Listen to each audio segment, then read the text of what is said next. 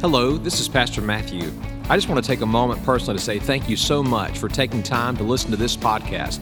Our mission is to impact the valley and bless the nations with the gospel of Jesus Christ. We encourage you to go check out our website at crosslinkva.com.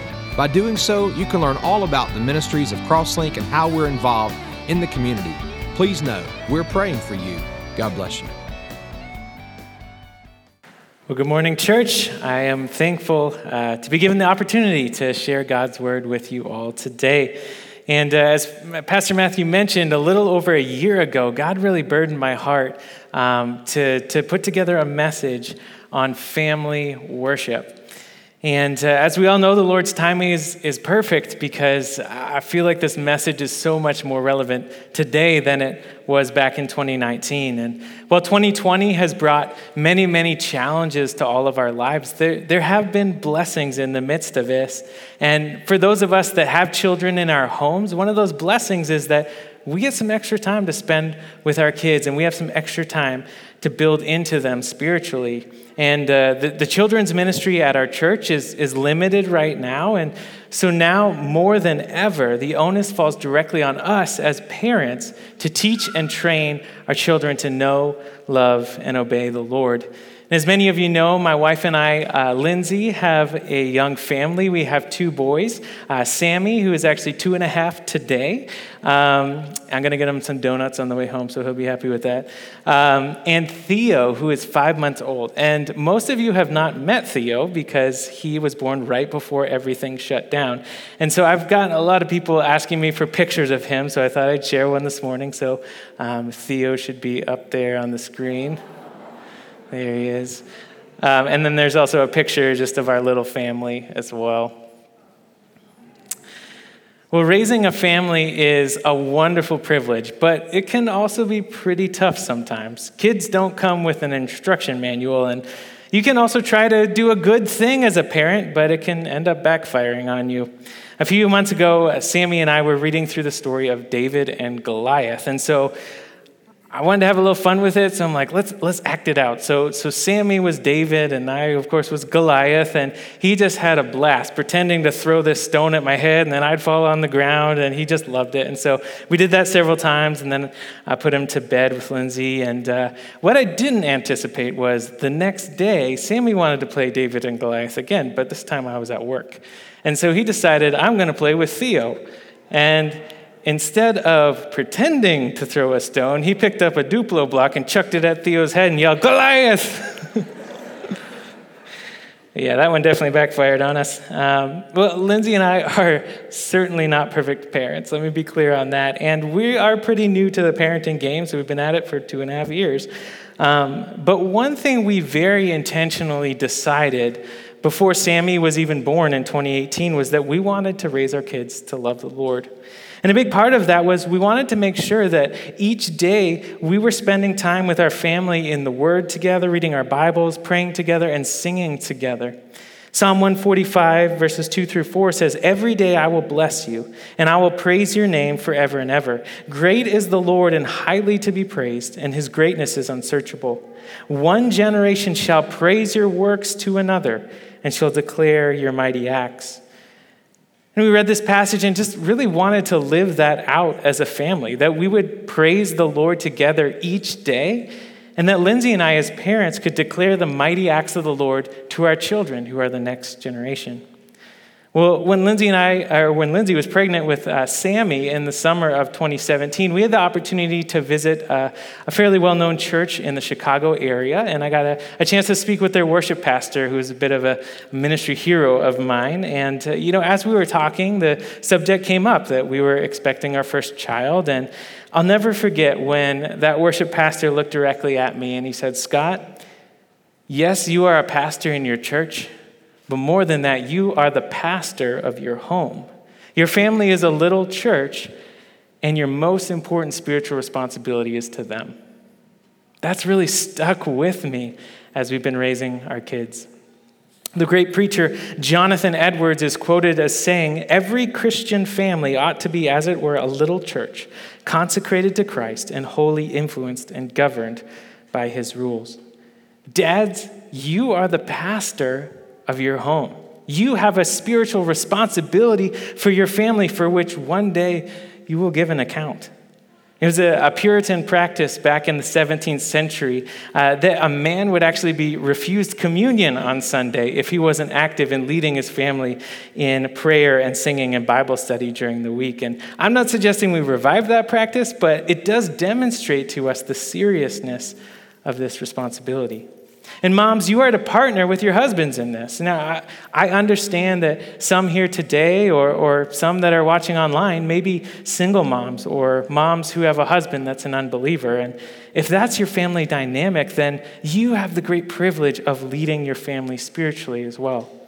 And the most important job we have as parents is to train and disciple our children, not to help them excel in uh, school or sports or music, but to help them excel in their faith. And sometimes in the church, we can get so caught up in our own spiritual lives that, that we kind of miss uh, our family's spiritual health and we can neglect it. And so, fathers, you know, you, you, get so involved in the men's Bible study, and mothers, you get so involved in the, the ladies' Bible study, and, you know, teenagers, you get involved in youth group, and kids, you get involved in Kids Link. And we can be on all these different, really thankful for Chris and Marty and the ministry that they have to our uh, children and teenagers. I, I can't expect them to disciple my two boys for me. When the church can aid in that process, but it's ultimately not the church's responsibility. Kurt Bruner, in his book It Starts at Home, says, The home cannot be the church any more than the church can be the home. God never intended a family's faith to occur apart from local church engagement, but neither did he design the church to replace the home. You may be sitting here today thinking, well, I guess it's time for me to take a nap. I don't have kids in my house, and this doesn't apply to me. Well, I'd encourage you this morning if you are single or you're married without children, Think about how you might intentionally disciple your kids should you have them in the future. Put together a plan now that you could implement down the road. If your kids are grown and out of the house and maybe they have kids of their own, you have a tremendous opportunity as a grandparent to pour spiritually into your children.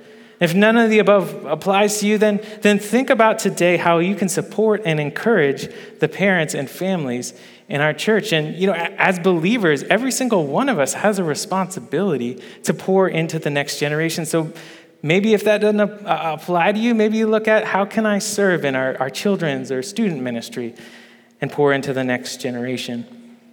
Well, our text for today is Deuteronomy chapter 6, verses 1 through 7. So if you have a Bible with you today, I'd encourage you to turn there, and the words will also be on the screen. Well, before we read it, I just want to give a little bit of context for our passage today. The book of Deuteronomy is Moses' address to the people of Israel before he transfers leadership to Joshua and the people of Israel are led into the promised land. So, this is sort of Moses' farewell address to the people of Israel. And throughout the book, Moses is communicating to them the things that they will need to know if they hope to honor the Lord and serve him in the future.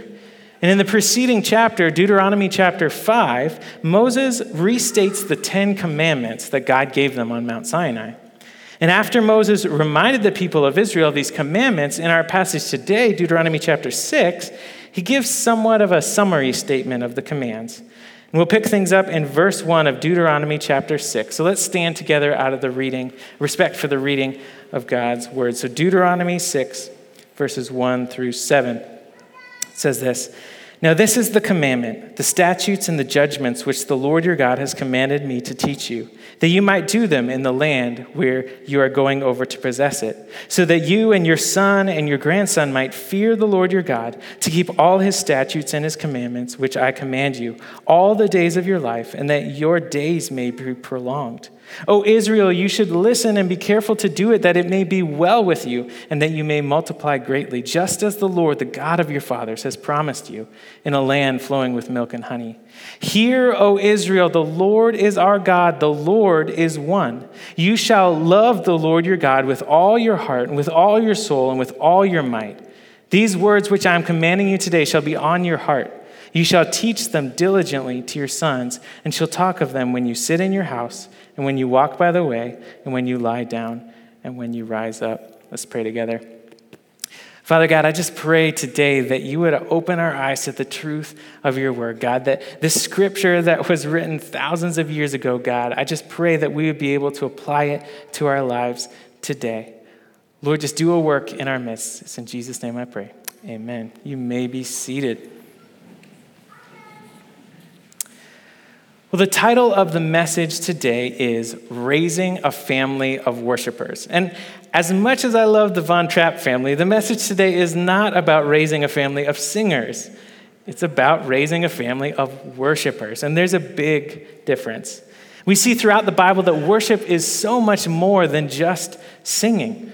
Romans 12, verse 1 says, Therefore, I urge you, brethren, by the mercies of God, to present your bodies a living and holy sacrifice, acceptable to God, which is your spiritual service of worship. Worship is not just about singing songs to God, it's about living a life that honors and glorifies Him. We don't, we don't just want to train our kids to sing, we want to train them to honor God in everything they do. In the message today, I want to propose two responsibilities that we as parents should take seriously if we want to raise our family of worshipers. And the first responsibility is our responsibility to the Lord. It's our responsibility to the Lord. And before you can ever hope to raise kids who honor God, you must be modeling what that looks like for your kids.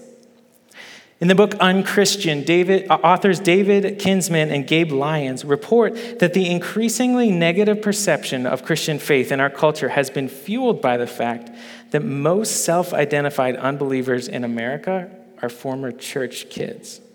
Let that sink in. Most self identified unbelievers in America today are former church kids.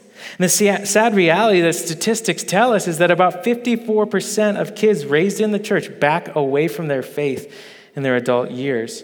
And I know that there's probably plenty of reasons for that, but I, I think a big one is these kids saw their parents attending church on Sundays and then didn't do anything with it. They didn't live the rest of their week for the Lord.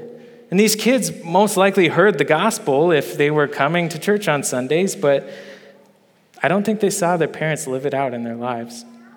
And if the gospel didn't make any difference in the lives of their parents, then why should they continue to be a part of something that doesn't matter to their lives? We must show our kids the amazing treasure of the gospel and the worth of knowing Christ Jesus as our Lord. Well, in Deuteronomy 6, verses 1 through 5, Moses tells us what we can do to honor the Lord in our lives. And the first is to listen and obey. To listen and obey. Multiple times throughout verses 1 through 3, Moses tells the people to hear, listen, do, and keep the commands of the Lord. And he also tells us why. He says, so that you and your son and your grandson might fear the Lord your God, that your days may be prolonged, that it may be well with you, and that you may multiply greatly.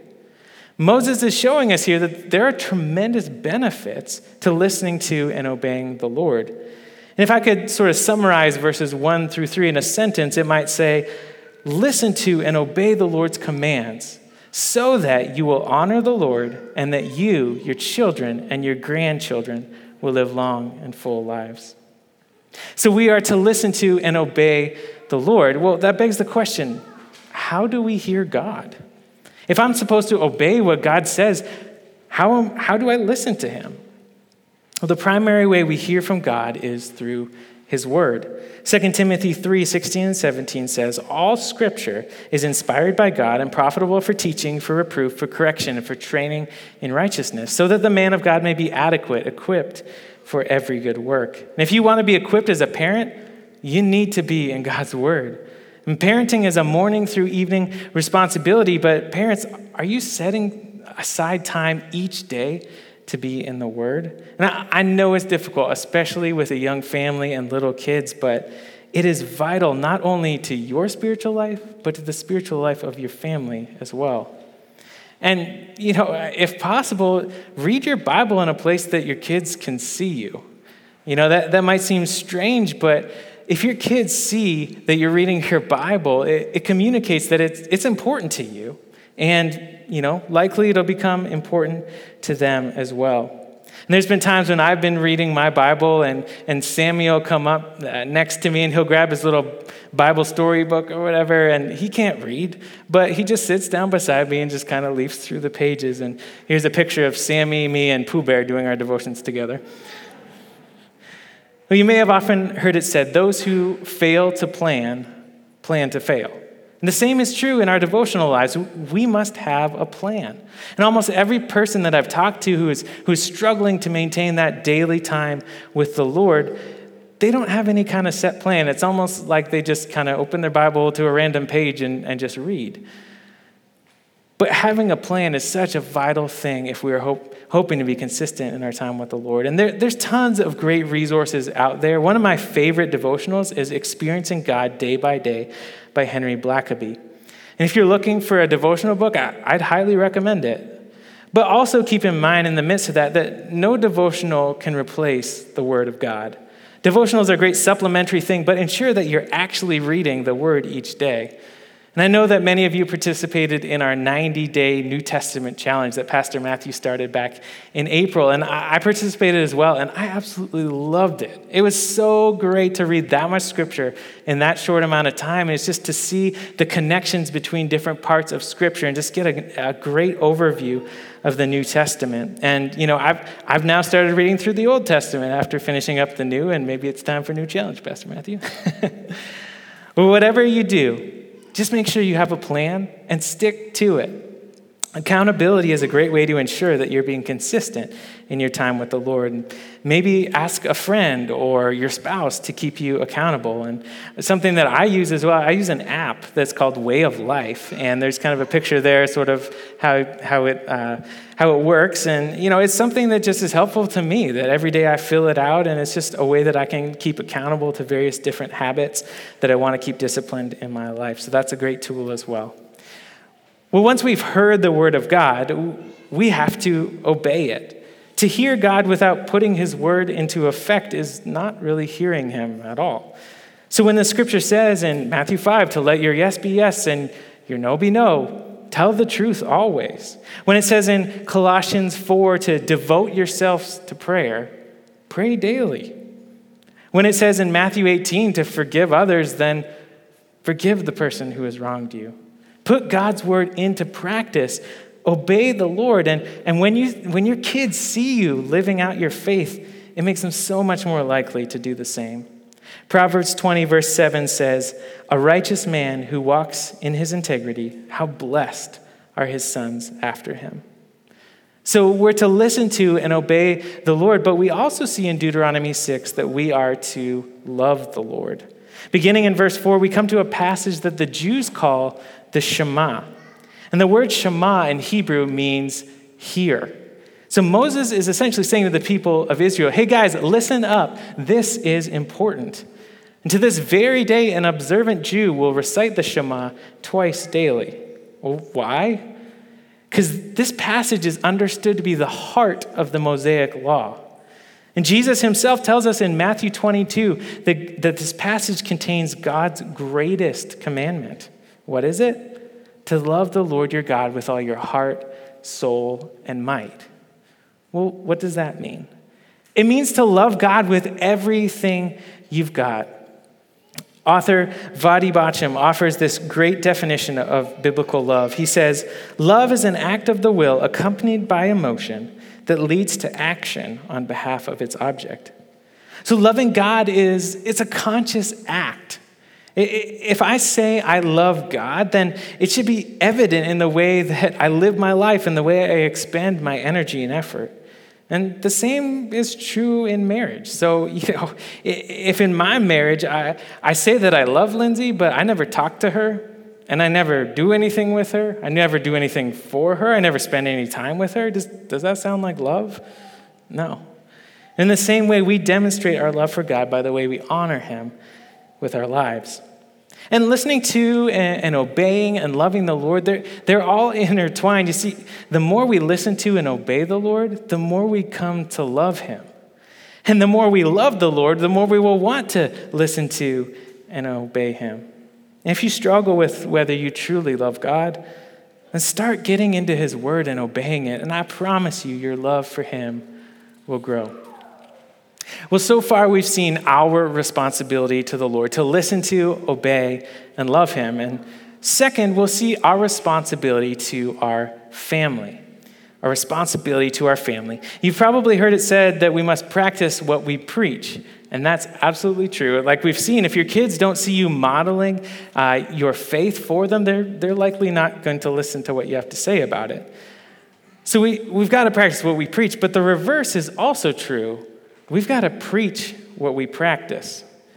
Charles Spurgeon once said, Brethren, I wish it were more common, I wish it were universal with all to have family prayer.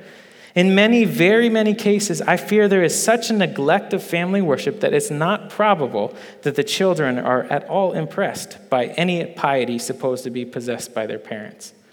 Basically, what Spurgeon is saying here is don't just expect your faith to rub off on your kids. You need to be intentional to teach them the things of the Lord. In verses 6 and 7, Moses shows us our responsibility to our family. It says, These words which I am commanding you today shall be on your heart. You shall teach them diligently to your sons, and shall talk of them when you sit in your house, and when you walk by the way, and when you lie down, and when you rise up. Moses is saying here is that our responsibility is to teach and talk to our children about the Lord that's our responsibility to our families to teach and talk to our children about the Lord. And this doesn't just happen by accident. Moses says we must teach diligently. In other words, we've got to be intentional. Kurt Bruner says, Few of us move beyond accidental parenting to intentional parenting. We stumble along reacting to what happens rather than focusing our efforts toward a predefined goal. So, as parents, we've got to be really intentional about teaching and talking to our children about the Lord. And, and to be honest with you, that's hard. Intentionality in parenting is really, really hard. It is much easier to react to situations than be proactive, but we must do it. Well, in verse 7, we see three different aspects to this. And the first is that we must teach and talk about the Lord in our homes. Must teach and talk about the Lord in our homes. And let's just get some context here. So, like I said, this is Moses' farewell address to the people of Israel. And he says very clearly in verse 4 okay, listen up, guys. What I'm about to say is really important. And then he gives us God's greatest commandment. How does he follow that up? He says, teach it to your children. Moses saw the home as the primary way to deliver God's truth from generation to generation. He didn't say, go and preach this in your church or go and tell your neighbor about this, even though both of those things are vital and should be done. He says, go and tell it to your kids. It's a vital responsibility that we have. And the Hebrew word for teach can also be translated as repeat. So we don't have to be some kind of Bible scholar to disciple our kids. We simply have to repeat God's truth to them. As I'm sure you parents know, you often don't just tell a child once to act in a certain way and then they just all of a sudden get it and act in that way. You have to repeat it constantly if you want it to be a permanent behavior in their lives. And right now we're working on potty training with Sammy. And uh, you have to constantly remind him, Sammy, you need to go to the potty. Sammy, you need to go to the potty all day long, or we're going to have an accident on our hands. We have to continually remind him, or he's going to use his pants instead of the potty. And I know some of you out there have angel children that just learn potty training in one weekend, but for us, it's a daily battle. In the same way, spiritual training, it, it's a little by little daily process, not a one time event. We must teach and talk to our kids about the Lord every day. Well, Donald Whitney in his book, Family Worship, says without some regularity, structure, and purpose, bringing our children up in the discipline and instruction of the Lord is one of those things that we can assume we are doing, but never actually do as well as we might think. Having a consistent, structured time to invest spiritually in your family is an incredible way to disciple your kids. And this time is often called family worship.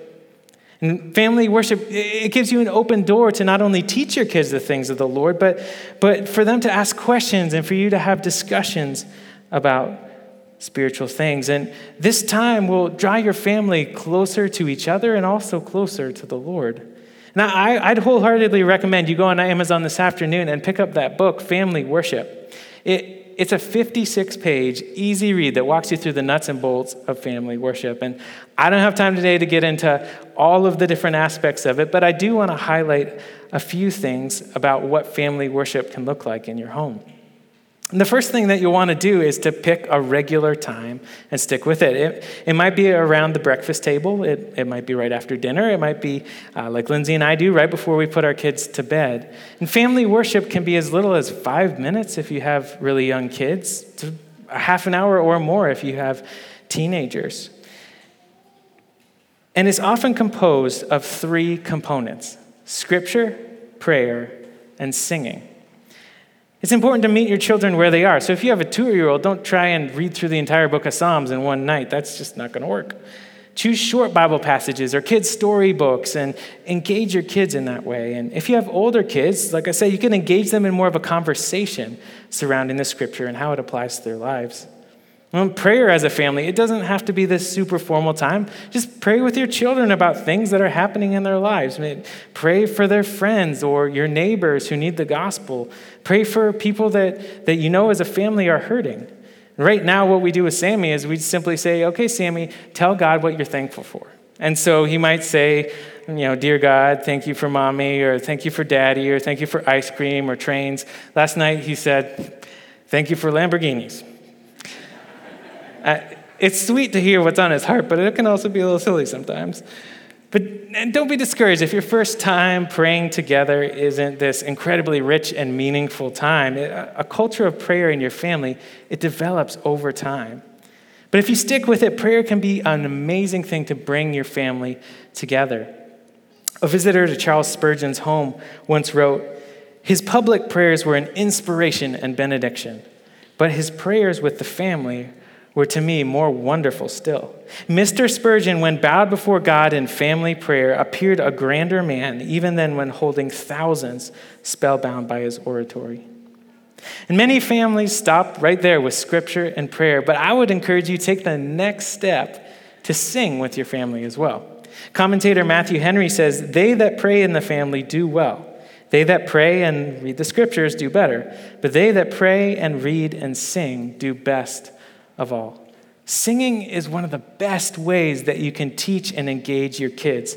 And our two year old Sammy can't recite any Bible passages for you, but he can sing the choruses of several worship songs. And you know, in fact, if we look at the Bible, there's many verses that talk about children singing and praising the Lord.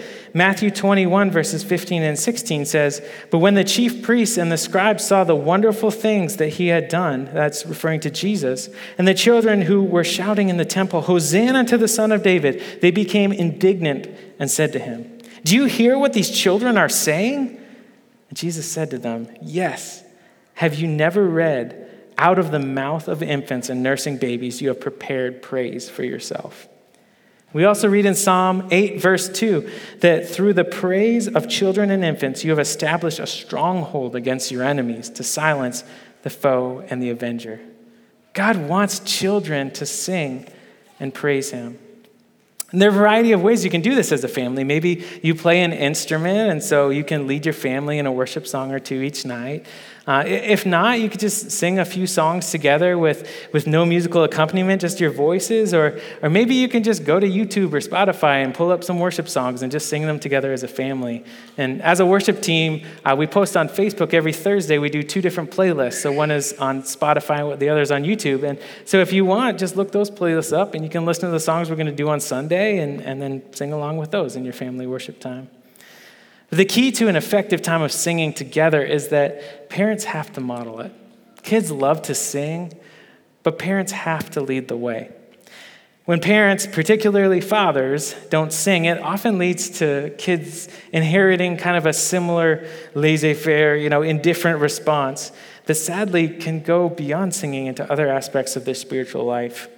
We have the most likely your kids are with you, and so we're worshiping together as a family. And so, as we sing together on Sundays, make sure you are modeling for your kids what it looks like to worship the Lord, whether you're here in this room or whether you're online in your living room. And I, I think that you'll also find that if you sing together with your family throughout the week, your experience on Sundays will be much richer as well. Well, in all three of these activities, scripture and prayer and singing, involve your kids as they are able. You could invite them to choose some songs, you could invite them to read scripture or invite them to pray. And for very young kids, they, they might not be able to grasp what is going on, the concept and the contents as you read, pray, and sing. But at the very least, the child's beginning to learn that family worship is a priority and is important in our lives. And so for us, you know, Theo doesn't get it. He's five months old, but he does know that each night we come together and we do these things together, and it's important. You know, and I, and I know that sometimes it can be discouraging. The kids are hyper not paying attention, they're upset, they're moody, and family worship just feels like a flop. Trust me, I've been there. We know what that's like. But I'd encourage you to stick with it because I can tell you from experience that it pays off. For Lindsay and I, we decided, like I said, to, that from day one, from the time we brought Sammy home from the hospital, that we would engage in family worship with our kids. So ever since we brought him home, we, you know, we've read scripture, prayed, and sang together. And one of the reasons why I'm so passionate about this subject is I don't know how, but it works. I, have seen it producing fruit in the lives of our kids. Sammy's caught me a few times at breakfast, just diving into my cereal, and I look over at him, and he's just got his hands folded, ready to pray. Talk about convicting. You know, uh, he's learned some basic concepts about God that daddy isn't perfect, that mommy isn't perfect, that grandpa isn't perfect, but that Jesus is perfect. He also understands that God is our creator. Anything that Sammy likes, he said, God made it. So he might say, God made watermelons or God made excavators. And he also loves to sing worship songs to the Lord. And I've actually got a little video here of, of Sammy singing one of his favorite songs to Theo. So let's watch this together.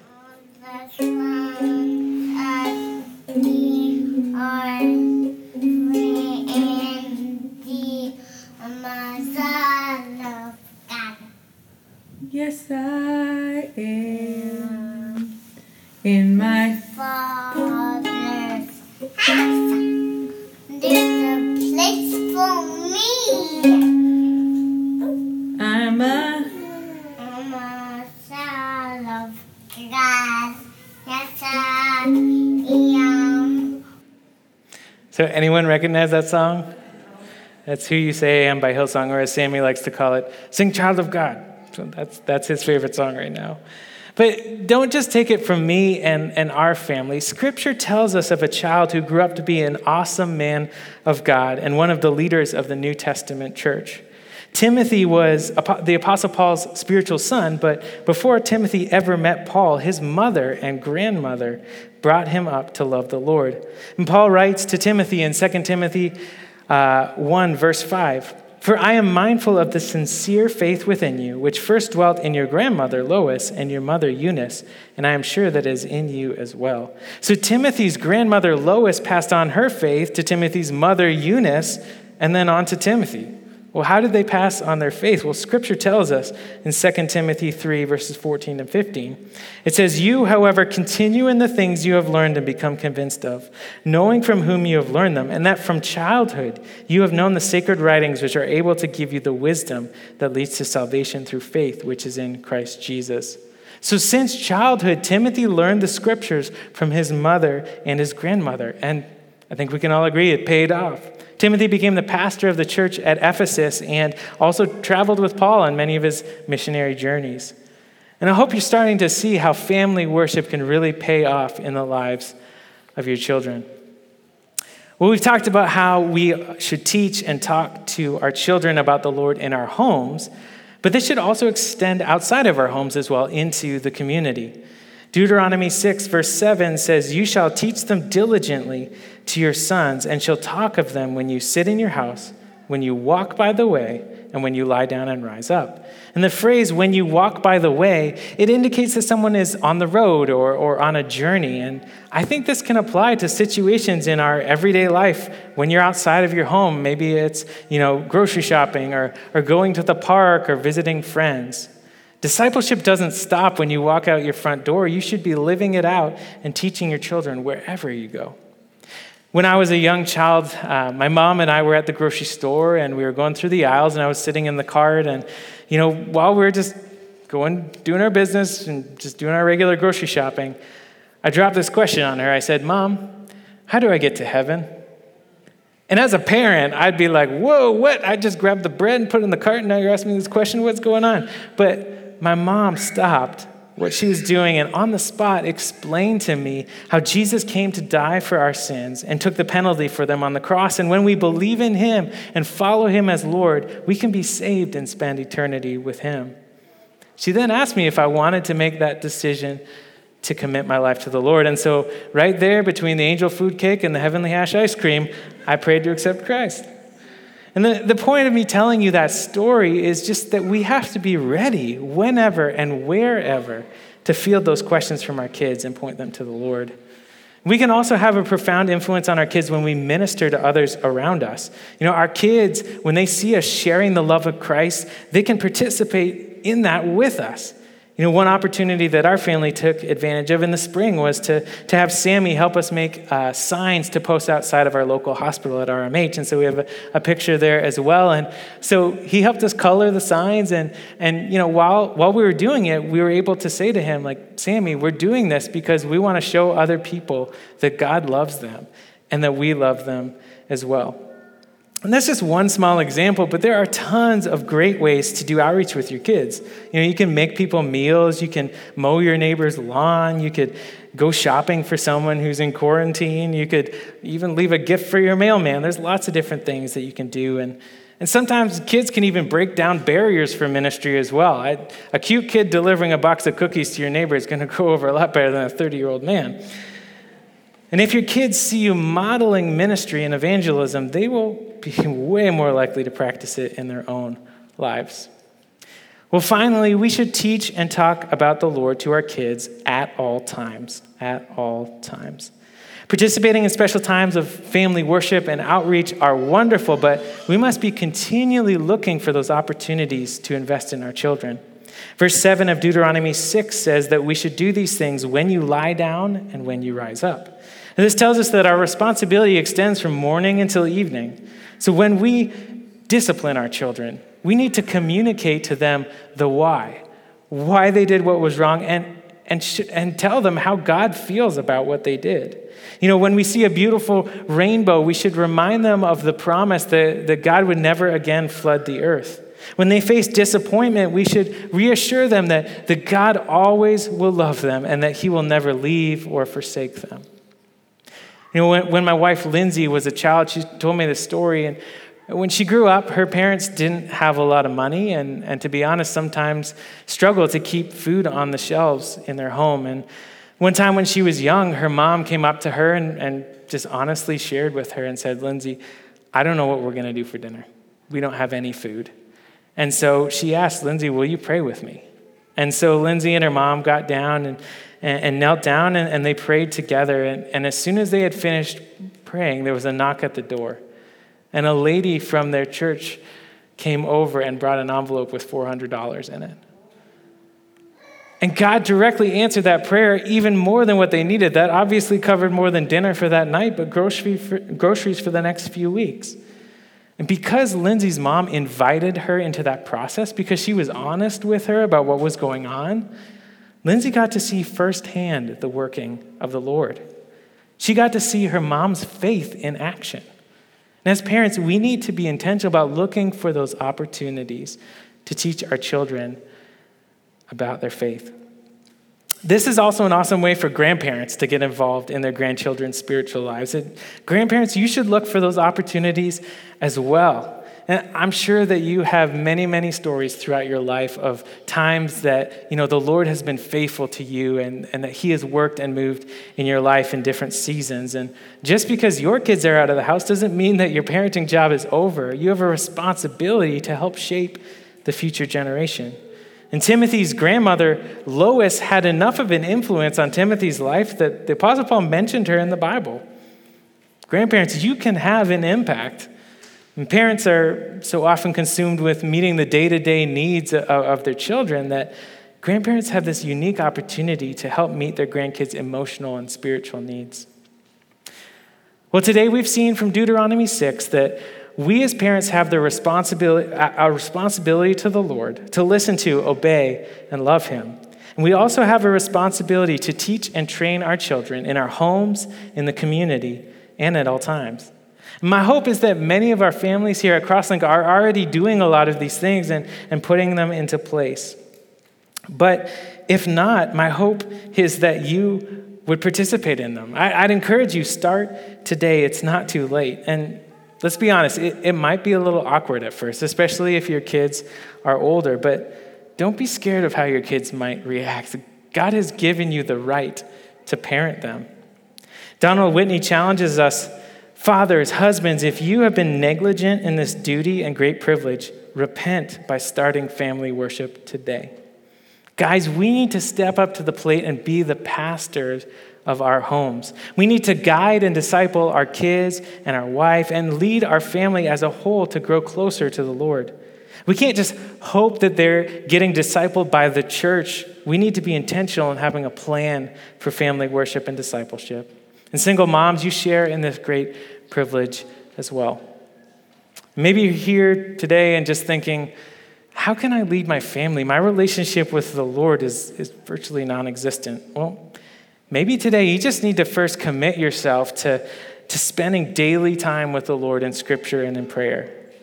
Maybe you're here today, and you're just checking this whole Christianity thing out. Then today you can give your life to the Lord and commit to following Christ. And, and committing your life to Him is the best thing that you'll ever do, and it'll also help you be a better spouse and parent.